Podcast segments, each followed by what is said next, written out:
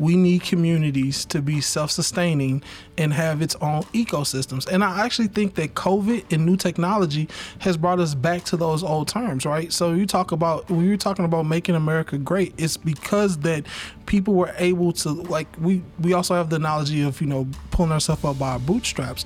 Well, inside of a community, you have all the you have access to all of those things. It's when you feel like you have to go outside the community to get those things met. This is Joseph Ring. I'm a cattle feedlot operator in Northern Illinois, and you're listening to the Vance Crowe Podcast. Chauncey Nelson, welcome to the podcast. Thanks for having me. So you are a uh, developer here in St. Louis. You live in the same area that my buddy Ben, who uh, bought a house um, for I think ten thousand dollars because it was uh, you know dilapidated and worn down, and now he has built it into a home. And uh, but there's not very many people out in this part of the world. What makes you decide that you want to build out in such a dilapidated part of St. Louis? Oh man, so uh, I guess I have to start with uh, my career. So I'm a social worker by trade, um, and when I was getting my uh, master's degree over at Washington University here in St. Louis, uh, one of the things that I recognized was uh, were putting band-aids on bullet wounds across different services in the service provided in the service the services that were provided for individuals and families and youth is where I really kind of focused my tenure on prior to uh, grad school. So uh, coming out of that piece, I was like, these communities need way more than the resources that we're providing them. They need a full on approach to an ecosystem. Uh, from there, I um, started looking at buying homes in low income areas. Turned into me being an acquisitions manager for a syndication and recognizing hey we can really do have a greater impact if we afford them quality housing. So statistics a I'm a research guy. So statistics says that if you like where you live, whether it be your community and neighborhood, your morale automatically goes up and you have a better outcome on life. So I was like, if we just focus on the housing piece and people always need somewhere to stay, that's not that's not a resource, that's a basic need, then we're gonna automatically help change and shift lives. Uh, which brought which at about three years in uh, we had some, an opportunity come through our neighborhood where a group of developers wanted to come into our neighborhood. I had been in that neighborhood for the longest never wanted to move. I always had pride in our community um, and they had already had an assembled team a group of people that were doing the work. Uh, your friend ben now my friend also was on was one of the members on that team. We just kind of had a natural mesh and uh, been kind of flourishing, doing the work together along with some of the other people on that team to try to change, transition that neighborhood, right? You know, in the real estate terms, they call them war zones. Uh, in, the community development terms, we call it transitioning neighborhoods. So we're trying to make sure we dive on in and hit all those components from a community development standpoint so people can enjoy where they stay and get their basic needs met right where they live. So, why social work? That seems like a, a weird thing for a guy that's like, I want to get in and do houses and develop things actually it fell in my lap. It had nothing to do with you know. And I think and I think that's just life, right? You have to think of the natural migration of life. Um, I was a finance guy. I was going to school to do finance, uh, supply chain more specifically, and um, I took a job over the summer at a children's youth camp. I fell in love. I literally came out of that summer summer job and said, I'm doing something with youth. Talked to a couple of my mentors, and it was either going to be counseling or social work. Found out I could I had a wider range of motion in social work, so I chose that. Naturally, it took me back to something having to do with with uh, you know be more lucrative in in being real estate, but I could also help people in the process. You know, I uh, actually worked at a camp for inner city kids um, when I was coming. I actually did it in high school, and then I did it again right after college and that was a life changing experience for me because doing it as a high school kid, you're just trying to be the cool counselor, right? You just want to be the one that's well liked. I was a lifeguard, you know. But then when you're uh, when I was coming out of college, I was like, wait, these kids will one day grow up, right? And like you're experiencing kids that have a totally different way of interacting with one another, with adults or, you know, like the authority figures than anything I had ever seen. And I, that, that like had a profound influence on me. No, definitely, right. And so I think that was kind of uh, where I was at, right. Um, so I was uh, halfway through my. I, I, was actually just diving into my concentration into undergrad, and uh, I was halfway through school, and I, and I was good at the financial classes. I was good at you know all the the micro and macroeconomics, but it just didn't. It, it wasn't something I really enjoyed. I just run through the work, get, get a good grade, and on to the next course, looking for the internship. Um, part uh, and I went to a Jesuit university, so we had to do some volunteer work. And so for me to hit my hours, I was like, you know, let me be. I'm gonna knock them all out in one time over the summer, and that's how I ended up falling in love with the, you know, doing something in the local community. Worked at the summer camp. They always needed additional hands on deck at the, at, you know, the rec center, and I it just it for some reason I left there happier than any dollar amount I had ever made previous to that part. And I said, this must be it. So I, I you know when I called some of my old friends and I was like, yo, think I might be going to social work, do some stuff with some kids. It was funny one of my childhood friends said, well, I could have told you that. And he's like, you know, we used to call you the counselor in high school. So it was just it was like, you know, it's it's funny how those natural progressions always brings you back around full circle later on in life. And I think that's what happened for me. Um, you know what I saw when I was there was uh, kids would go from like happy playing, great time, laughter to instantaneous. It would seem almost uh, that they would get into a fight or they would be ready to throw down. Like on the scale that if uh, when I was a kid you would you you would see this progression lead up, and it would maybe only happen once a month, maybe once every two months. But this was happening like multiple times a day.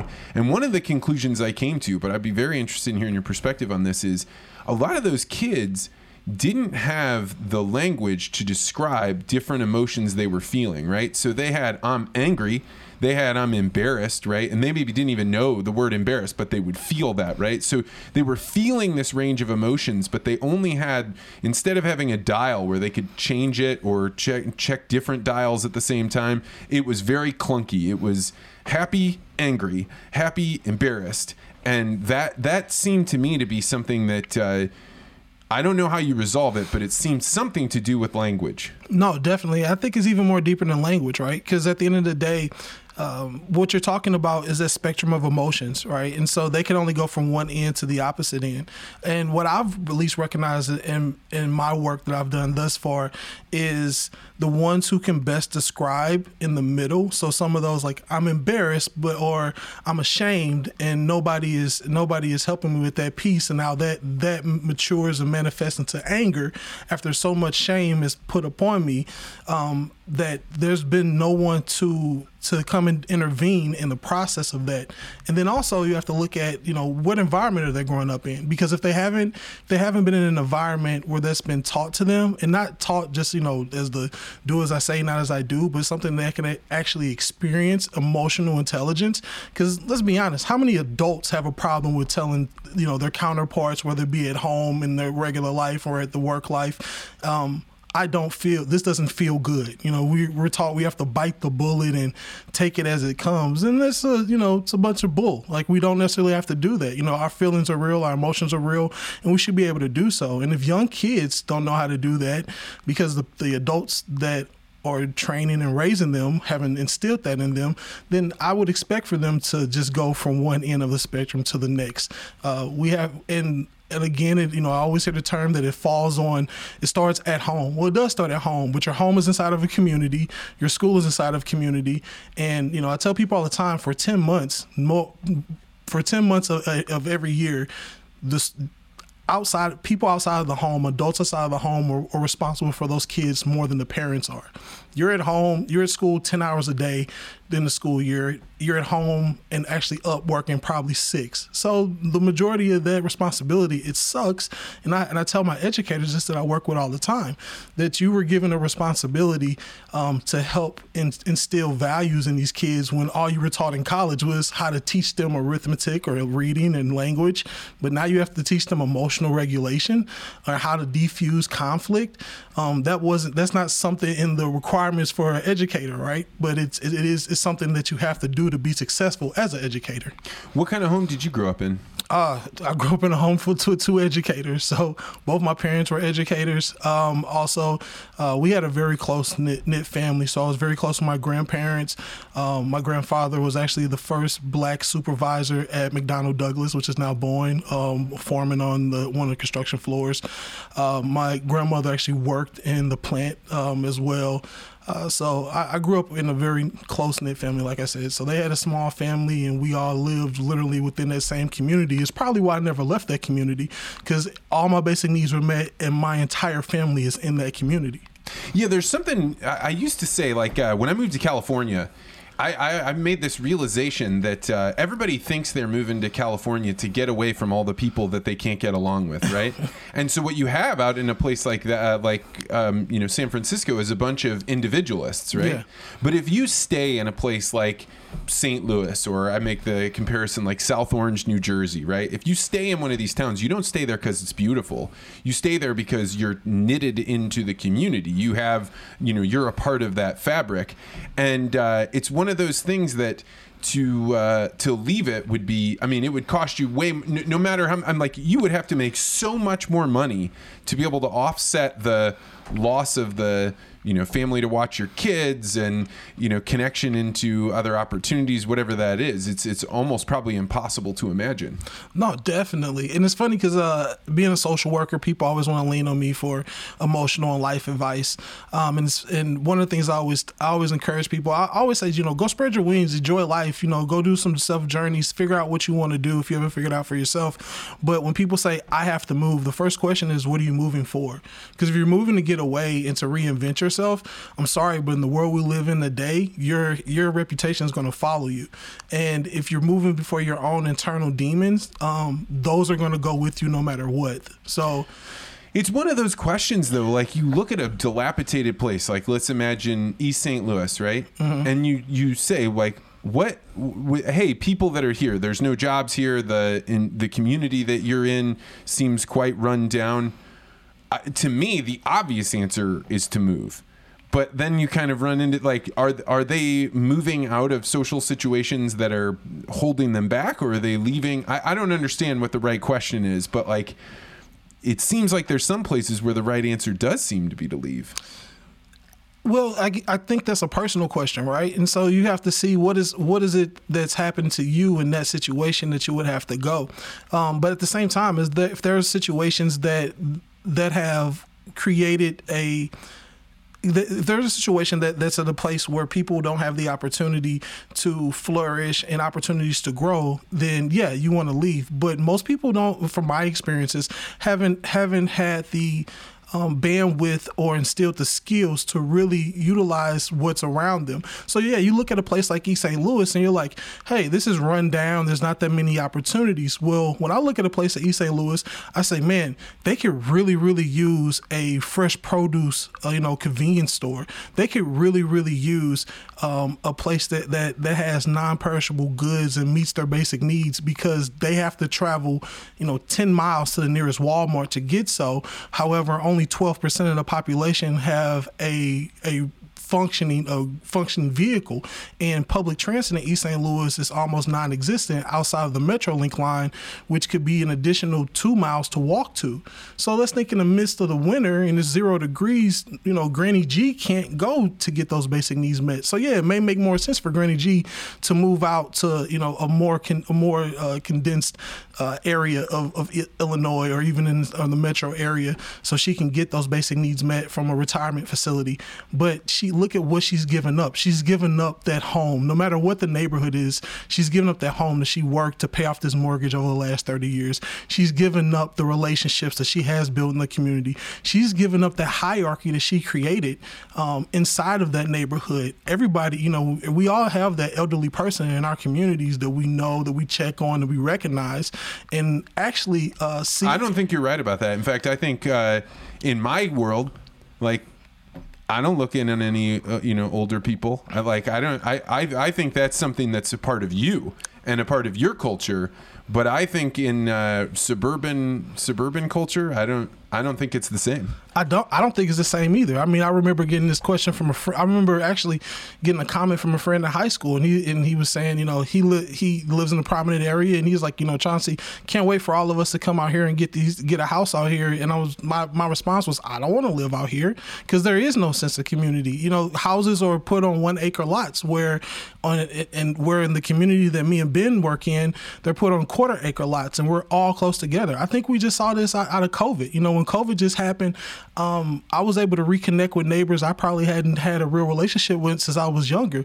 But again, it, it is, and you're right, it is my truth, and and at the end of the day, there is, but there's a cluster of people that are looking for that that type of connection inside of their community. I think that is why we're seeing urban renewal be such a big topic across the country. You know, we see plenty of cities that's made a turnaround over the last over the last ten years. I would like to put up on the block. You know, uh, Denver's probably been one of the biggest ones. You know, we've seen the flood of population out there. Of course, with you know with the regulation of cannabis um, being uh, put being put in place, you've seen a boom in economic uh, divide. But at the same time, you've also seen different cities too. You know, Atlanta, uh, Dallas, DC, steady turning. Um, you know, we're seeing it in Florida cities as well, Tampa, uh, Fort Lauderdale. These are all cities. I mean, Cincinnati, Midwest cities, Cincinnati, Cleveland. Um, you know, Chicago on the south side that's seeing plenty of disinvestment and is now making huge turns. You're seeing the real estate market go up 300% in the last four years.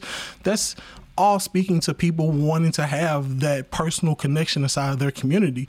If not, we'll, we would just see more suburban sprawl happening across the country. And we're still seeing that piece, but we're also seeing that revitalization of urban centers as well.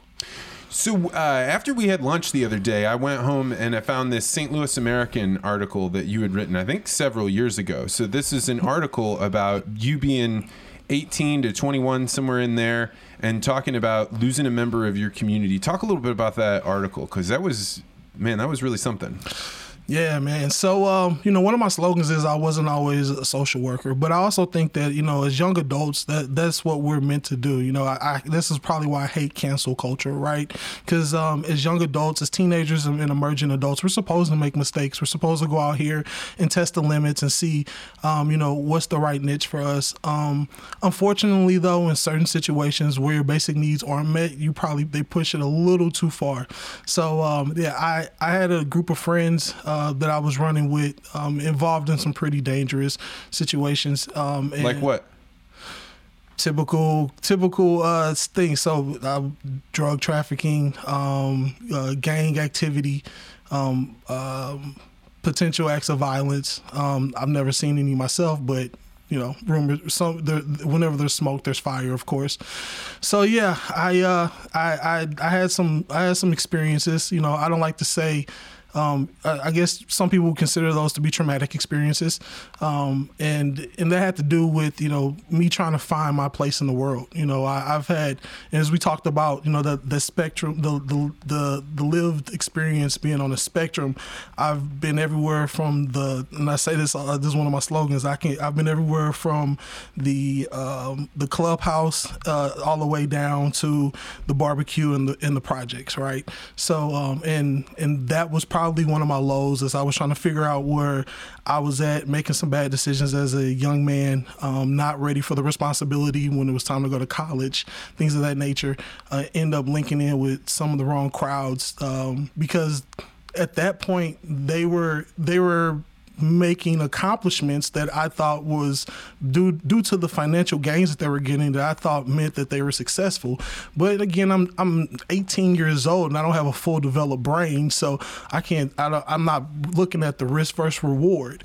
So um, I end up losing a good friend to gun violence behind that, and um, it just switched my gears. You know, one of my and actually his brother, we were sitting there the night, the evening that, that he was killed, and his brother looked and said, you know, there's only two options left for us, and there's death or jail.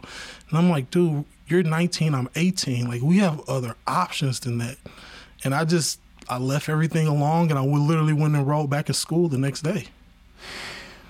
When uh, you had experienced that gun violence, was it a total shock? Had you known other people? Was this a random thing? No, I've, I had known other people. I'd known other people in my family, known other people in the community. This is probably just the one at the current time that was the most closest to me.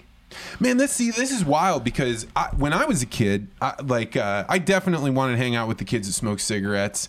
I definitely wanted to be around the you know the kids that. Uh, they work construction so they could have a nice car and then we could also drink or we could do whatever like you know i think that any any extroverted guy has that like pull and it's a little bit like i could be cool but like the biggest danger we ran into was uh, getting pulled over by a cop for a DUI or something like that, or uh, somebody getting into like a major car accident, right? Like that's how people died where I was from. To, to imagine that somebody would have malice in their heart enough to go kill another human being that I know is like really hard for me to wrap my mind around. And to have that be a reality of the world that you grow up in, it seems like this stuff of fantasy, no different than me watching stuff come out of Buckingham Palace. Like it's that far away from me. No, definitely. And so if you really want to lean in, let's lean into that even more, right? So what would make somebody want to kill another person, right? Because like if, if you were to get caught, the punishment is that you lose your life. In the state of Missouri, the minimum punishment for, for a homicide is life without the possibility of parole. You have lost your life. You will, of course, you'll be in the system, you'll be in jail, but you have no freedoms whatsoever. You'll be behind bars to the day that you die. So at what point does it take? And this is actually something I talk with some of our older our older kids that we deal with, our young adults in our in our program. So uh, what is it? What is what is worth taking another life? You know, and and at the end of the day, there is nothing. But so then, what what brings you to the point of wanting to do so? And it's a state of desperation. And so let's go back to looking at kids as, as young people. So we talked about adults and what it takes when you're picking what community or neighbor you're going to stay in. But young people who don't have that option um, because they have to follow whoever whoever has the whoever is responsible for their well being. And if their basic needs are getting met, eventually you get tired of being the victim and you take it into your own hands. And so now, so now it becomes um, I think me and you've had this conversation before. You know, it be it becomes looking at the structure of um, of obedience and law, right? And it's like, okay, yeah, it's against it's it's illegal for me to take another life. How, however, is it is it okay for me to go on starving when there's no options for me to eat? Is it okay for me to live in uninhabitable situations when I know there is if I just had an additional $500 a month. And something that minuscule, like five, literally will make or break someone's life and likelihood and them being able to see their basic needs get met. And so, you know, that's one of the things that I've always, you know, said, and I've always said this, I'll be the sacrificial lamb. I will figure out a way for you to get that additional money, that additional resource, so you do not have to make those those same decisions. So you can change the way that you think. So you can focus on your future and not the present where you're not getting your basic needs met. Yeah, I, before I went to Kenya, my uh, for the Peace Corps, my dad, you know, pulled me aside and he's like, "Now, Vance, the biggest difference between you and the people that you're going to be with, and he's like, you won't really understand this until much later, is that they don't know anyone that knows anyone that can help them." And my dad was making reference to the fact that I, I was like, I've been poor. I've had like ten dollars in my account before and not been able to buy, or only buying ramen noodles, or barely able to pay my rent or whatever. And my dad was like, "Yeah, but at the end of the day, if something really did happen, there are people that would come through for you. But if you're living in an existence where you don't even know anyone." That can help you out. And I don't know if the same is true for Kenya as the people you're talking about, but it does frame shift what desperation feels like because I was always like, all right, well, if I really can't eat, I've really I've really got other options. Is that what you're talking about? No, definitely. And a lot of people don't have other options. A lot of people are in that same situation, and, and it's sad, but it's real. I think this is really hard for people to wrap their minds around. Okay, well, like I said, I'm a research scholar, so let's throw some statistics at it, right? So let's look at let's look at Syria. Syria has no has no controlling government right now, and it's a free fall, right? So let's North North City of St. Louis has an infant mortality rate 1.2 percent lower than the ungoverned country of Syria. Oh my God! Exactly. So you cannot tell me that these people aren't in desperate situations if if we if if we in the in the greatest country in the world, in the richest country in the world, have issues like that happening right in the heart of our city. Yeah, infant mortality is one of those things that like everybody can get their their hearts around that one. That that's like you're talking about a mother that's incredibly vulnerable. You're talking about a baby that is nothing but potential, right? And to lose a child at the rate of what's going on in Syria seems crazy. So what's going on there? Why does that happen? I mean, it's a few things. Again, we're going back to basic needs being met. We're going back to we can look at every public health disparity across the board, and it'll and it, you can check a box in certain situations. And it's not just North City because you know there's there's plenty of because again, St. Louis is a very segregated city, so North City by itself is somewhere in the 90th percentile for African Americans. However, um, outside of race, uh, you know, Bayless hits just as many of the public health disparities as, as, as North City does, which is a prominent, you know, uh, white South City, South South County suburb. So at the end, at the end of the day, it's not necessarily just a race thing, but what is going on is like a lack of education, lack of basic needs, uh, lack of access to health care. Um, you know, lack, lack of um, quality quality jobs for these mothers, um, and then also also again you're looking at the trajectory from previous generations um, not having the ability to help, like you said, not having access to to health care. I mean, excuse me, to um, to uh, assistance in, in, for child care, um, not having um, not having that that extra support that you'll need. A lot of these, a lot of times, you know, these mothers go out and they say they ask them, and the, the, also the other piece is shame. I remember talking to a nurse about this, and she, you know, they asked, "Hey, do you plan on breastfeeding?" The mother was like, "Yeah." She had never even looked at it, knew how to do it, was just holding the baby, thinking it would latch on. That's not how it works. Um, a lot of the deaths have to do with have to do with SIDS. Like so, these children, these mothers aren't educated, the society isn't educated, and there's no additional help or resources to bring to them so they can actually see get these things met to to put a barrier in place so we don't see something like that happening. And I put the infant mortality piece on there because who wants to see babies die? Like at the end of the day, if you can hear that statistic and walk away, I'm going to start questioning your own personal morals. Yeah. So uh, part of my job at Ken- in Kenya was uh, that I was at a neonatal clinic. So I watched all these pregnant mamas come in, and w- a big thing of what I saw. So these people were terribly impoverished, right? You're talking about people living on dirt floors. No electricity, you know, running water out of cisterns. Maybe they have it. Um, but what they had that uh, doesn't exist now is this like deep um, interconnected community, right? So if you were a mama and you just had a baby, you went out and worked maybe a week after you had that baby, but you're also there with grandmas, great grandmas, little girls.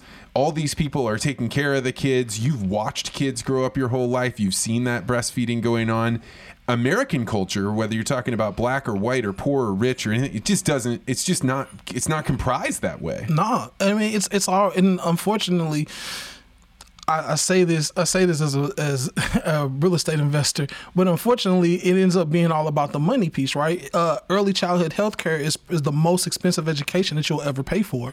You know that that zero that zero to kindergarten age, so that zero to four, maybe three or four or five, is the most expensive health is most expensive education that any parent will pay for. I mean, I'm going through this right now, and you got to have like two year waiting periods to yeah. get into some of these places, and they're charging like two thousand dollars a month or something like. It's that. like it's just as expensive as Ivy League, and it's a harder it's a harder you know uh, uh, admissions uh, process. Like it's really ridiculous. So you know it's all based off of the capitalist mindset, which is fine. I'm definitely I will tell people all the time.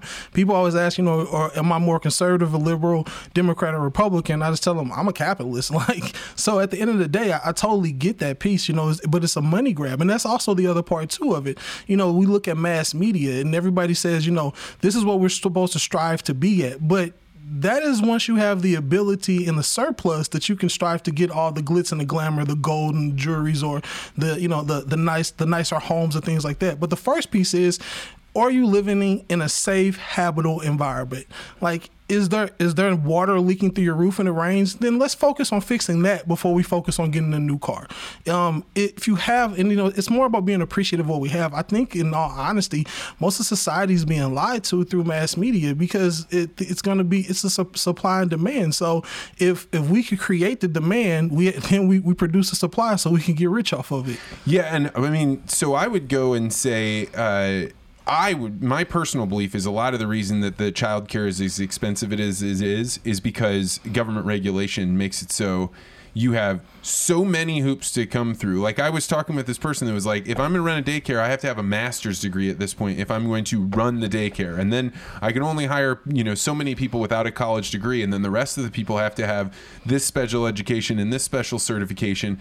And a lot of that came about as uh, we started saying, well, we want more safety. We want to make sure that this accident that happened here, this bad thing that happened here, can't ever happen. So let's create a rule. And every rule you put in place is now going to amortize the cost of that rule across everybody. And then you start having all the places that used to do it, the churches and the community groups say it's too expensive. We're not we're not able to make money or we're not able to find people that can pay it around this neighborhood. No, definitely. And I think one of the other the, one of the other components of it is um, not only just the, the government regulations, um, but but also you know, looking at this piece, we're still handing our kids off to a company, essentially, right? You know, uh, education system is definitely definitely ran like a company.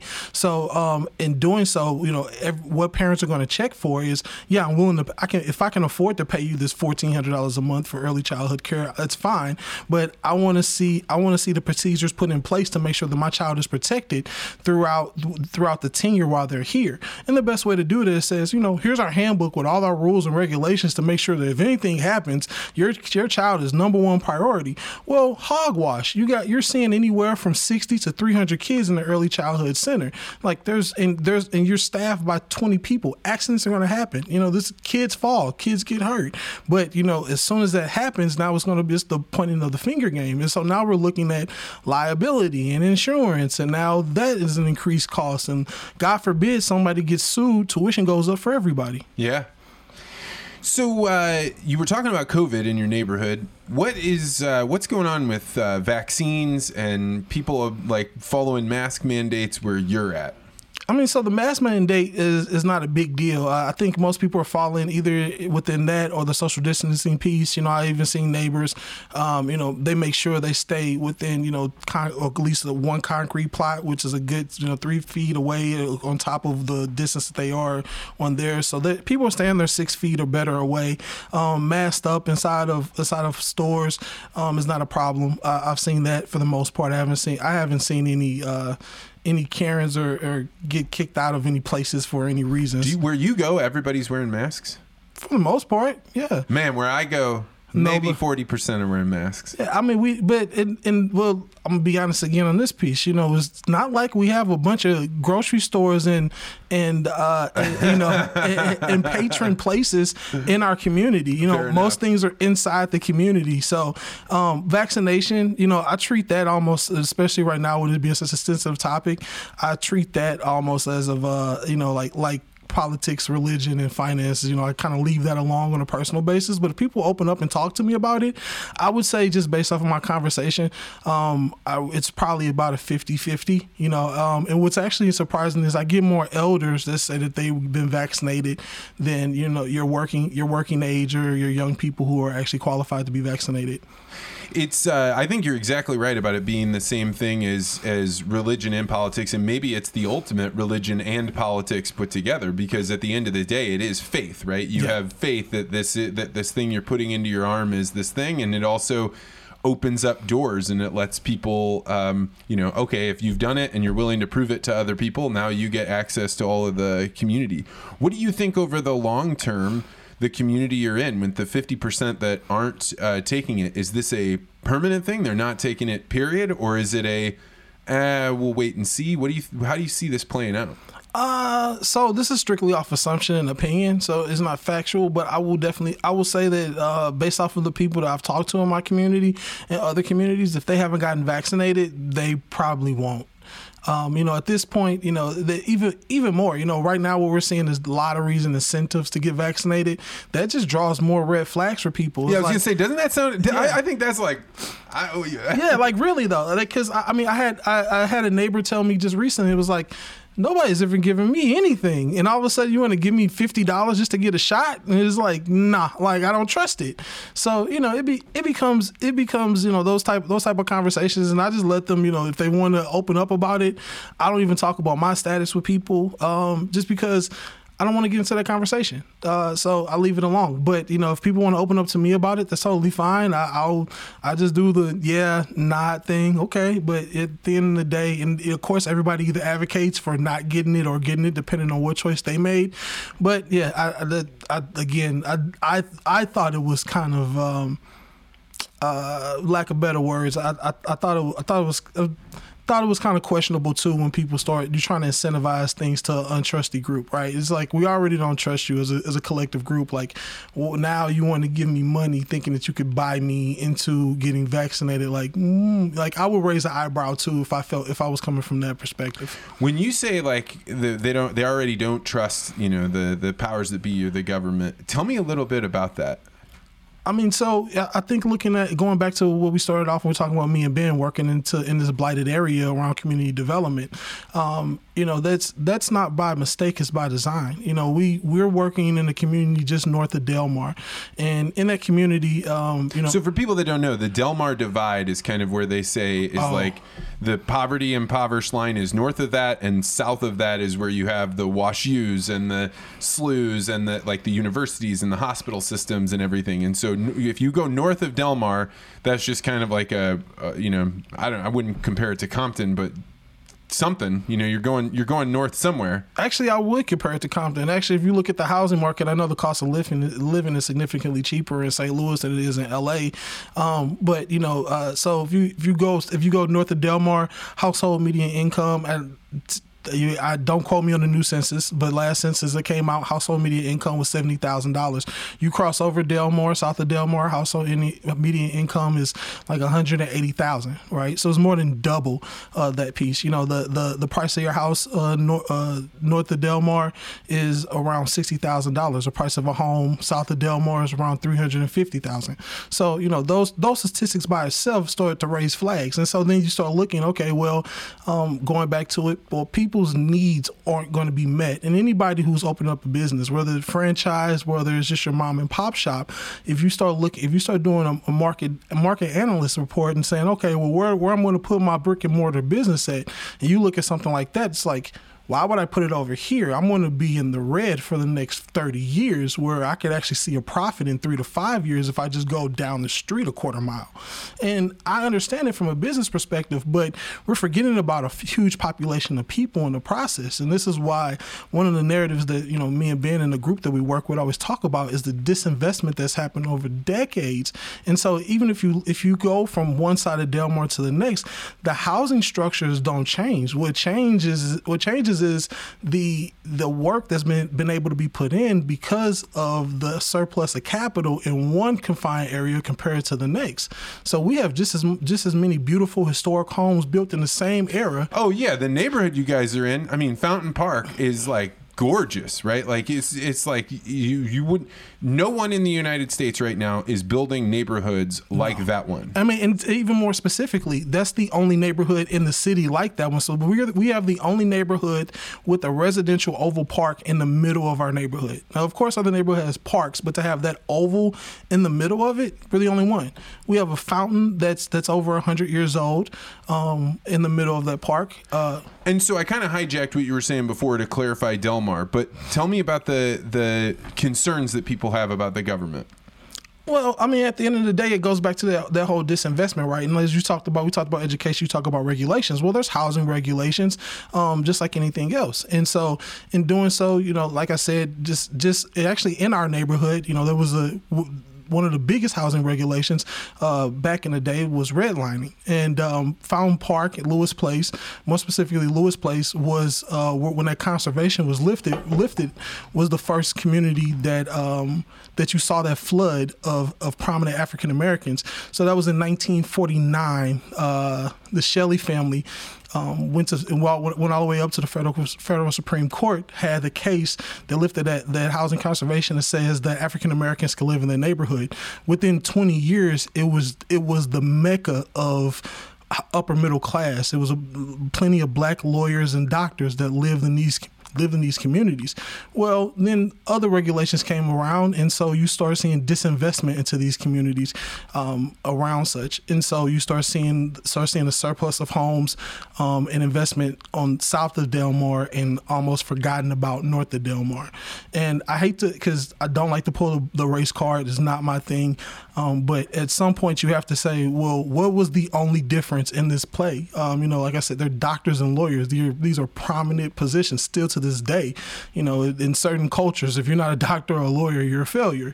So if you are if you have that prominent of a profession and you're starting to see regulations put in place that that prohibit you to succeed on a state level per laws or federal level per laws, then what else what else can we attribute to it? And that and I, I will leave that out for a question for your listeners and other people to push back on because I was looking for educational piece. And so, what what time period was this going on in that you're describing? The 40s. The 40s. So pr- Yeah. before a Pruitt-Igoe comes in. Yeah, definitely. And Pruitt-Igoe by Pruitt, Pruitt-Igoe was was segregated. I don't know if most people know that, but those Pruitt and Igoe were two separate buildings. Pruitt was black, Igoe was white. No kidding. Yeah, most people don't know that. I didn't know that. I don't. I actually really know almost nothing about Pruitt-Igoe other than it was a disaster. Everything they tried to do, like forward thinking, like from the not being able to change the light bulbs out to, you know, didn't work. Uh, but what is your take on Pruitt-Igoe?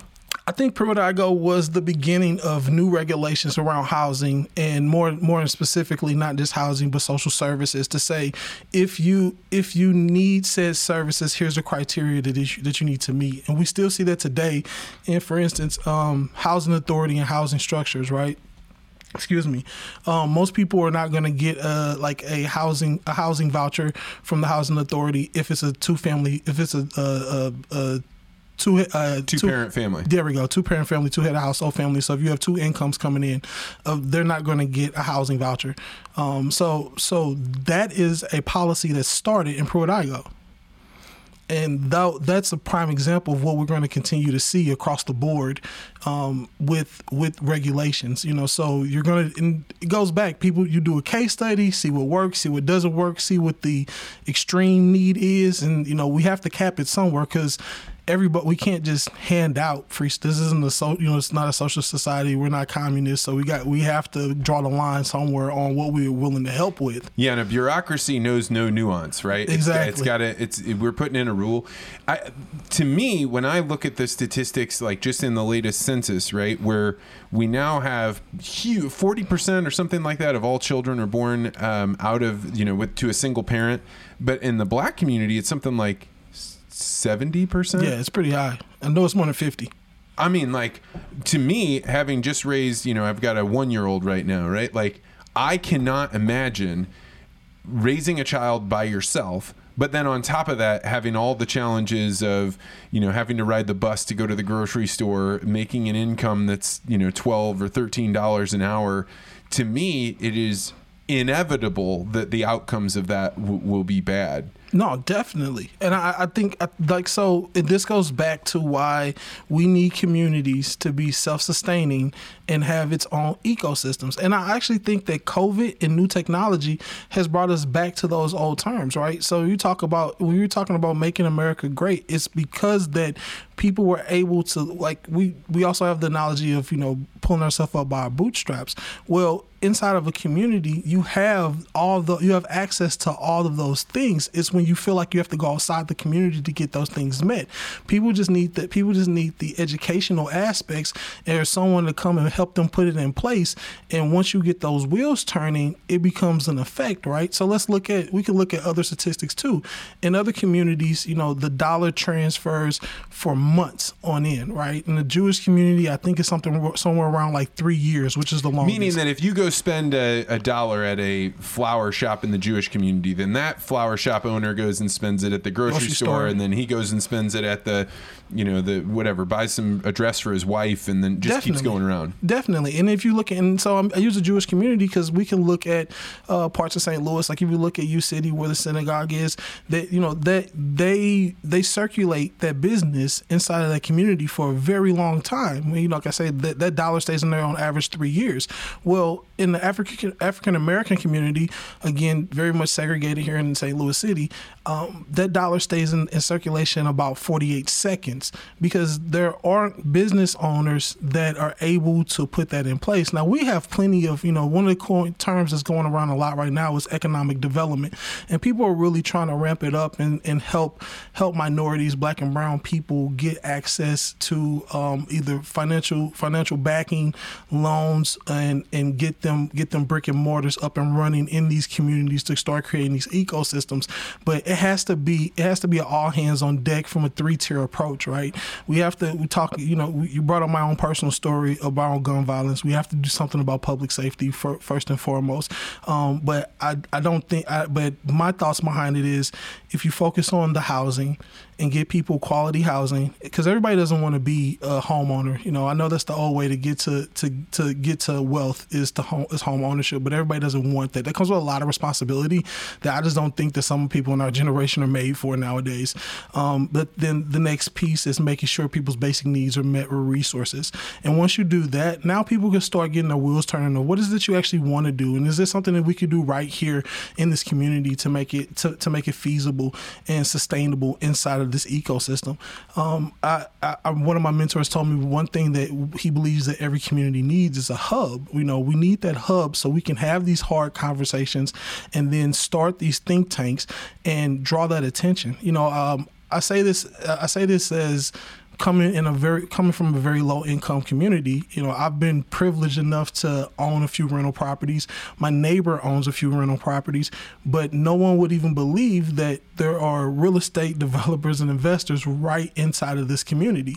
Um, but if we were to concentrate that in our community instead of outside communities we could really start to have that transitional change at one community at a time. I think that some of these institutions have a great approach to it. I think WashU has done a great job in in the Forest Park Southeast neighborhood and how they've created a corridor that meets their basic needs and also drives revenue from outside communities. Plenty of people come on the weekend into there to bring that money back into that community.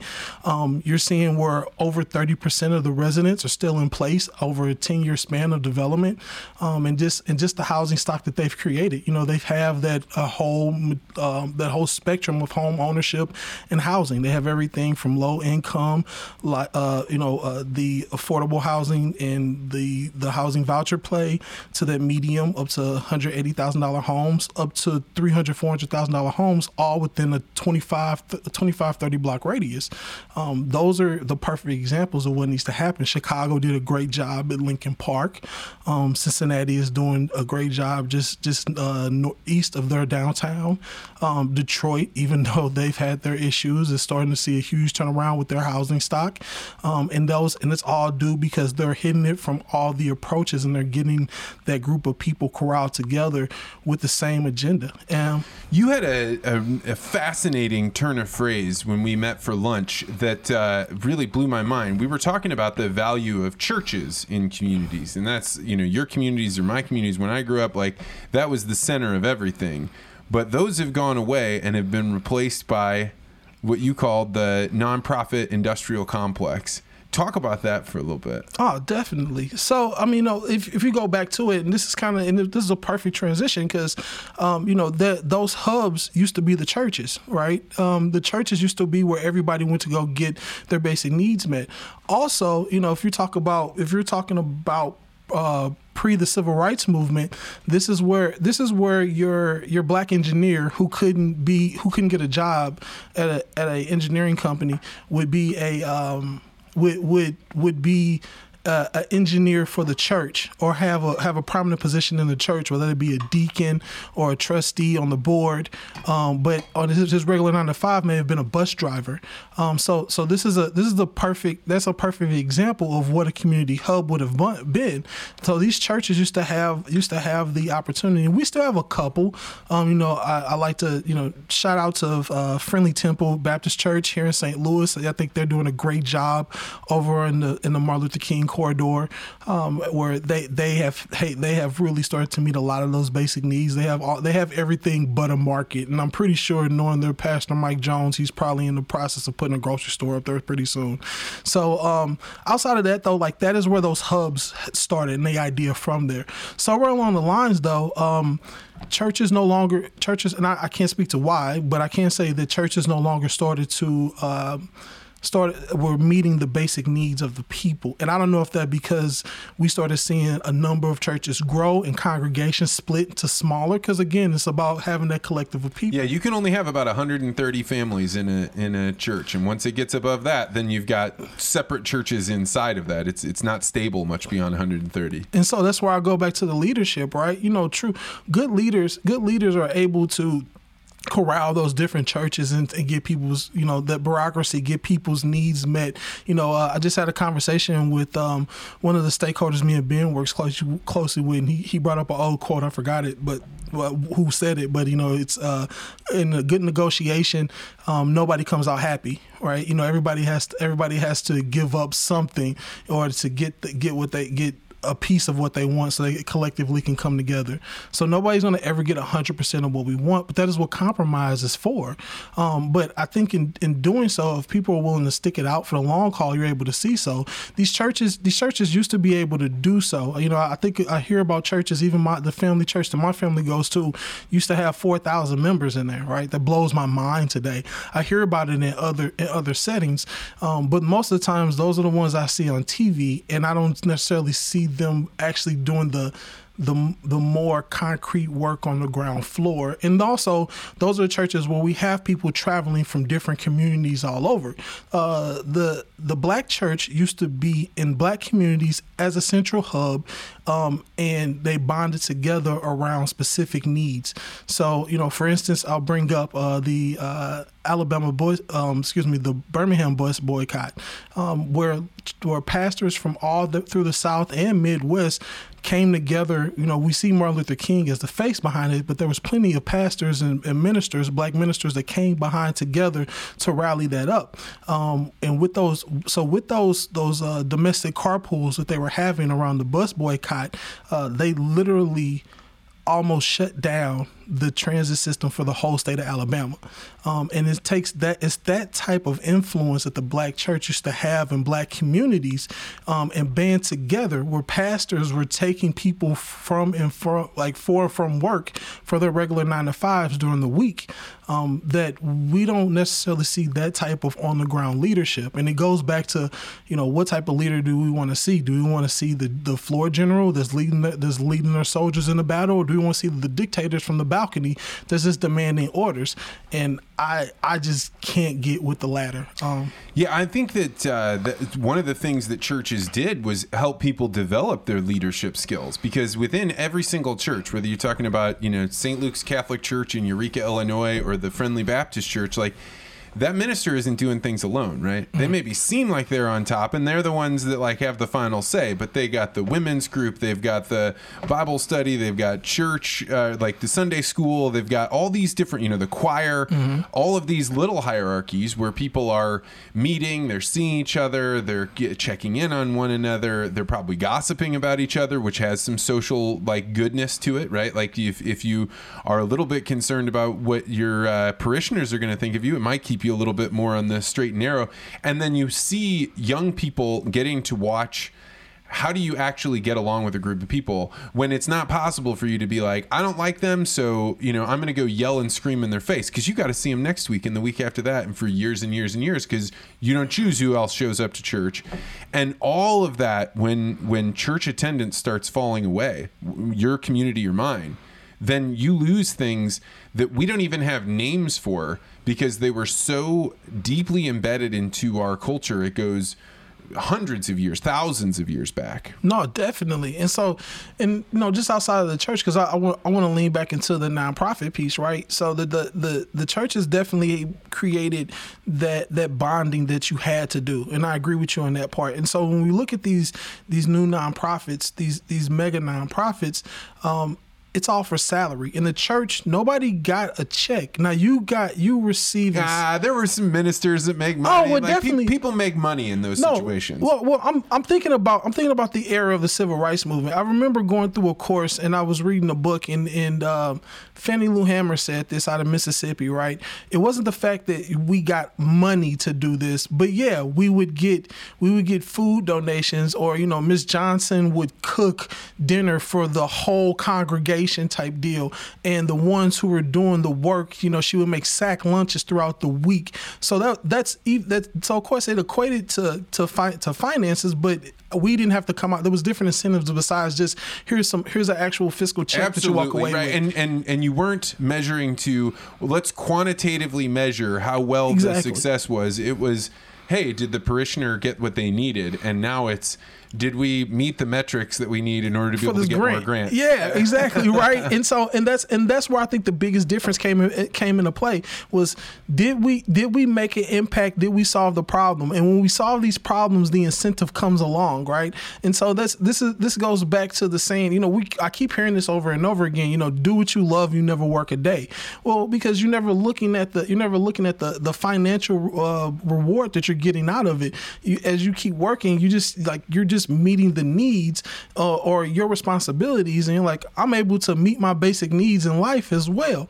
But on that nonprofit piece, the biggest reward is how much grant money did we receive this year? You know, we're going for about three grants right now, just currently that's doing next week, and all of them was like, "What's your financial report? What's your financial report?" I understand where it's coming from. This is the that's the life that we live in nowadays. But at the same time, it's it's also like ask me about the ask me about the problems that we solve. Ask me about the data and the impact that we made. And see and fund those guys. And I, that's what i really like to do. I like to see the small guys get a shot because the big guys have forgotten the reason why we're at the table in the first place sometimes. Well, I, I see that. I mean, you know, so you, um, I had a chance to see the Clinton Global Initiative, right? So the way that they were dispensing money, I mean, they had hundreds of millions of dollars, and they were they. You, we could go way into that, but the biggest thing that I noticed is that they were like, we're going to change the KPIs, the the key performance indicators, because we want them to be X and Y and Z, and this is our great addition. And so uh, people were saying, okay, but we're going to need to have like four or five people just to spend all day long uh, creating the reports that allow us to be able to fulfill your thing. And they're like, well, just add it into the grant. And then you can add four more people. And then you've got more people you're employing. And then look at how this works. So when I heard your term, the nonprofit industrial complex, I was like, oh my God, that's that is the name for what's going on here. There is no, it, you you don't benefit by solving the problem and reducing the size of the staff. Like that's failure, right? If if the if a nonprofit lowers how many people are working on their staff the next year, that's not a good thing. That's not like the engineer that didn't have a job and became a deacon for a little while. You don't want him necessarily to only be a deacon. You'd love to see him get his engineering job and move on and shrink the staff and because it's it's a part of a fabric as opposed to a quantitative industry. No, definitely, right, and that's and that's what it, that's what we're falling back in. That's what we need to fall back into is to that space. Right now, what we keep seeing is is that that the fiscal responsibility on the nonprofits to say, hey, here's what we here's what we think we can hit. Here's how much we can we can. Here's how how many problems we can solve with just this amount of money.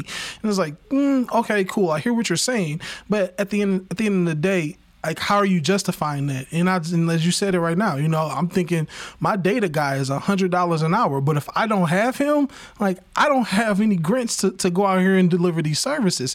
Um, where that is that shouldn't be the case and that is not where where we should be alluding to moving forward along along with you know meeting meeting the basic needs and serving the people that actually need these services that whatever whoever and whatever we're providing.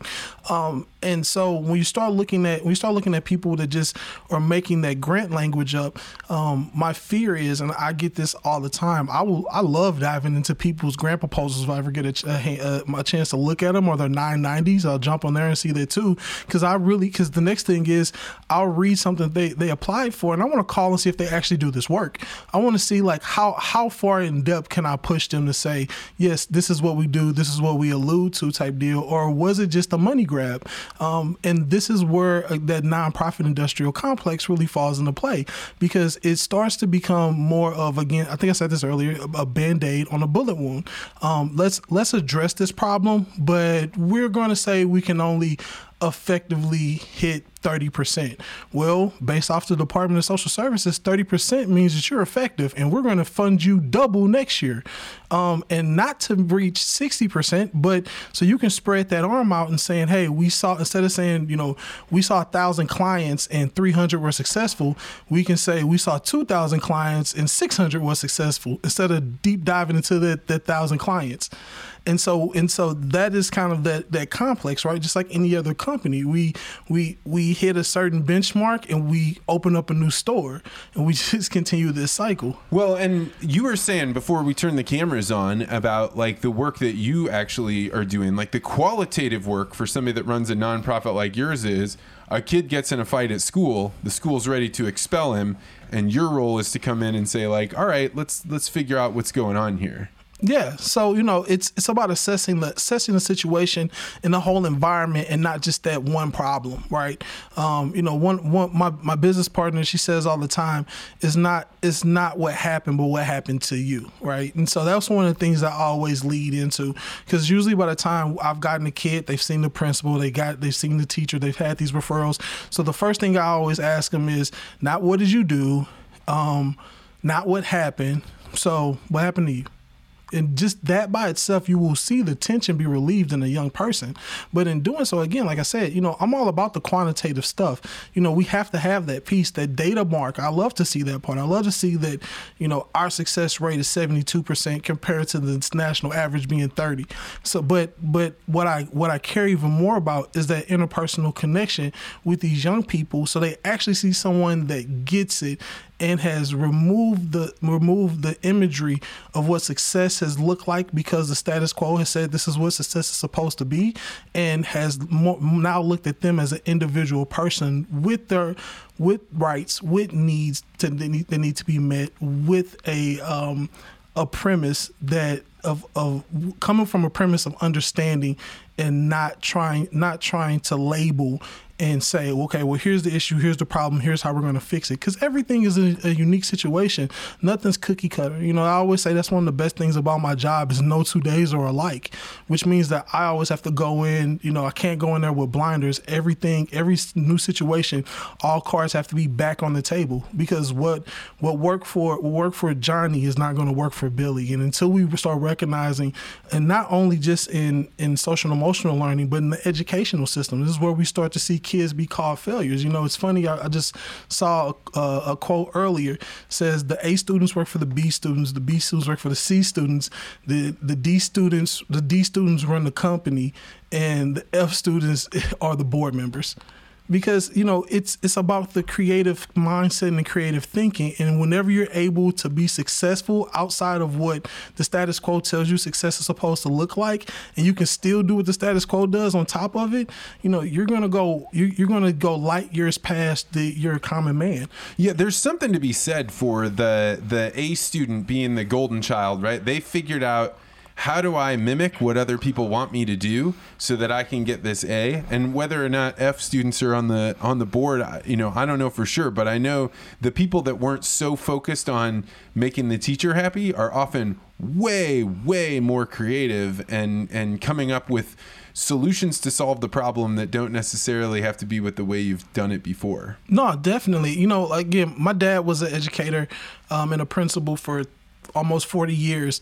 And one of the things he always told me, he said, Chauncey, you know, uh, I wasn't the best student, right? I was a good, I was a good C student, right? And so, um, when, when my dad told me, he said, Chauncey, you know, you have, you have all the charisma in the world. And he said, you know, charisma takes you far and education takes you far too. So when you have both that you, that, that, that you'll succeed everybody else. Um, and that, I think that was probably halfway through my high school years where I really started to buckle down. It wasn't the fact that you had to get the education, but it was the discipline that came along with it. And if you had that level of discipline with that charisma, and I hate to say this because I'm not saying this for every A students. I know some pretty charismatic A students, but uh, uh, but the the ones that are, are the people pleasers that are just trying to fit a box that may not be their authentic self um, are going to have, from my experience, most of them have lost who their authentic self, who they are authentically, and never really get that back. You know, because it's a it's a practice and it's a part of your personality. And if you if you bury it long enough, you're for, you'll forget it even exists. Yeah, or not have the courage to be able to live it out. Exactly. So, um, few months ago, we had a mayoral election in St. Louis, mm-hmm. and I had uh, the mayoral candidate Cara Spencer on the podcast one time. She's an interesting person. She was talking about all all the things that were going on and and making the case for like you know, uh, because for people that don't know, the people in the county, like where I live, don't vote for people, the mayor of, of St. Louis City, but it has a huge impact, right? So you were the first person I'd ever encountered that was like, hey, you should give Tishaura Jones a, a different, you know, like a chance. She's got some new ideas. So make the pitch for people that don't know anything at all about Tishaura Jones. Why give give her a chance when I think a lot of people in the county were thinking Cara Spencer was the one they wanted to see win? Well, first I have to see, in all honesty, first I have to see why people wanted to, um, w- was so eager to see Cara. So, you know, I had an opportunity to meet Cara on a walk audit um, about a month ago. Uh, had known some people that have worked with her. One of one of my uh, one of my assistants and, and partners in crime has always has uh, was working with the Progressive Caucus was with Cara as a part of and did some consulting work for them. So I've only heard great things about Cara. Um, the Tishaura play. Um, my biggest thing is I'm gonna go back to what I said about you know bringing all the cards on the table. Um, I don't I don't know why people canceled Tishaura. Um, everything that I had heard had been around her dad, um, and I hate to I hate to hold people. Um, Yeah, hate the to- sins of the father shouldn't shouldn't. there on we the go. child. Yeah. So so again, I, I I hate I hate to see that piece of it, right? So you know, I had an opportunity to meet with Tishaura one on one a couple times, um, and, and talk to her about what her visions were, what she saw, um, everything that she was saying uh, aligned with what it, you know with with what I I. I think would be a great approach um, around the cancel piece. Nothing that nothing that we had seen in previous administrations, not only lighters but Slay's. Um, I did not see care. I did not see Tishaura, you know, uh, uh, dismiss that those workings. Um, if anything, what I saw was was her giving more people more people opportunities than than just the power structures that already existed. Um, so that's where I really was like, okay, maybe she maybe she does get it in the light that she's willing to have open dialogue, and if you're not a part of this fraternity that already exists, then you're shut out, right? Um, and I say to say that I work with that fraternity on a regular as well, um, but everybody also knows that I'm all for n- like shifting, like not necessarily shifting, but throwing a wrench into the power struggle to see how people move. When we get too comfortable in our positions, you know, a lot of times we don't we don't start we we we don't see the pushback um, or try to come up with new strategies and approaches to how we're going to how we're how we're going to fix a a certain situation, you know, what worked even five years ago may not work today. And so when I see someone like Tishaura come into play, um, and you know her dialogue may make may make make people uneasy around whatever she's saying, I like those type of things. I think that I think that draws people to start thinking creatively and get the wheels turning again. Okay, well, how do I approach the situation with this new with with potentially a new power structure in play, a new administration in play? So how how do I shift my thinking to approach this person? And at the end of the day, well, what anybody who knows that those at the top of these power structures is the play always is the same. Like it never changes. So in doing so, um, how now for me it's going back to some of the metaphors and examples we used earlier. How do we get the bus driver who has an engineering degree to the table to give him an opportunity to see if he works with it, right? Um, and when you have and when you get again, when you're in the government regulations and they're saying, hey, we want you to give the little guy an option or a chance, well, that should be coming out. We're going to put up the finances for you to give the little guy a chance. For me, that looks like a win-win situation. So you're saying I don't have to come out of any capital. I potentially can grow my staffing out just by giving somebody who I don't know, don't trust, um, but are willing to build a relationship to to make ease with the with our local elected official. I'm okay with that. Yeah, you know, you were. Uh, I was really just around one sphere of people, and so you were the first person to be like, I don't know, man. She's like uh, trying to break up the old boys networks, and like that's going to make some people uncomfortable, and they're not going to like that. And I was like, you know. That's true. And particular, like I've moved to a bunch of different cities and I've like tried to get involved in things and you're like, they don't want me here. Uh, you know, I'm not a part of this. And so there is something to be said for breaking that up. You, you let any one power structure around, hang around for too long. You know, then you start developing um, an inability for things to change at all. So I, I was just glad you brought it up, and I wanted to give you a chance to to chat about it. No, yeah, and I think I think that's exactly it, though. You know, just just the simple fact that more than anything, because it's not. I don't think it's going to break up anything, right? So certain power structures that have been in place for too long that you won't break it up, but uh, to get people to start rethinking, like or, or start thinking differently in the in their approaches and the ways they do things. I mean, you know, let's think about it. We just we talked about your network. You know, your network is your network, and um, and ideally, most people um, who don't have a large, exp- an extensive network um, will see a cap on their network, and and I think that uh, when somebody comes in and can throw a wrench in the way that people think, and not just you know hire the next one up who I know and I can trust, but give other people a shot, they may exceed the expectations that you had for the person that you want to put in place in the first in the first place. I think that's fun and exciting. I do not like the I like excitement. I like I like to like a challenge and I think more than anything, if there's a challenge to be done and, and you know you have the charisma and the skill set, um, you're going to succeed no matter who's in power. Um, but you know I don't I don't I never want to take the easy route out. I always go for the underdog. So, uh, Chauncey, this has been a really good conversation. If people wanted to learn more about your nonprofit and the work that you guys do, or just kind of to, to, find out more, where would they go? Oh, yeah. So go to uh, KHAOS Inc. That's Chaos with a K, K H A O S Inc. Dot, com, dot org. Excuse me. So they actually social worker stands for uh, uh, uh, stands for Keep Healing and Overcoming Struggles. So we're a social and emotional learning uh, organization. We also have ANA Inspirations, which is a uh, private therapy company company as well. So if you need psychotherapy as well, come in and see us on that piece as well. Um, as well from from the uh, community organization aspect, if you want to go to Park Place Housing and Economic Development, um, we are a uh, Community Development Corporation focused north of Delmar and right now primarily two communities, Fountain Park and Lewis Place, trying to make sure that people get their needs met and we get this this ecosystem up and running. Who would be a good person to contact that group? Like who are the types of people you want to see showing up? Oh man, we want to see we want to see it across the board. Like I said, the more the merrier, right? So I want to see community organizers, activists that get it. I want to see people that can bring in skill sets and resources. Uh, definitely We're really ramping that up. You know, we just got a we just got approval, um, and we'll see a hundred and uh, well, 200 unit apartment going up on Delmar market rate. Uh, we're looking at a uh, senior living facility with 52 units, um, one of the with all new and, and new and interesting layout. So it's going to be a lot of, um, you know, it's going to be a, a lot of uh, in, excuse me, um, amenities that that focus on you know uh, elderly who may have some dementia. So uh, that's going to be kind of fun to see of that piece.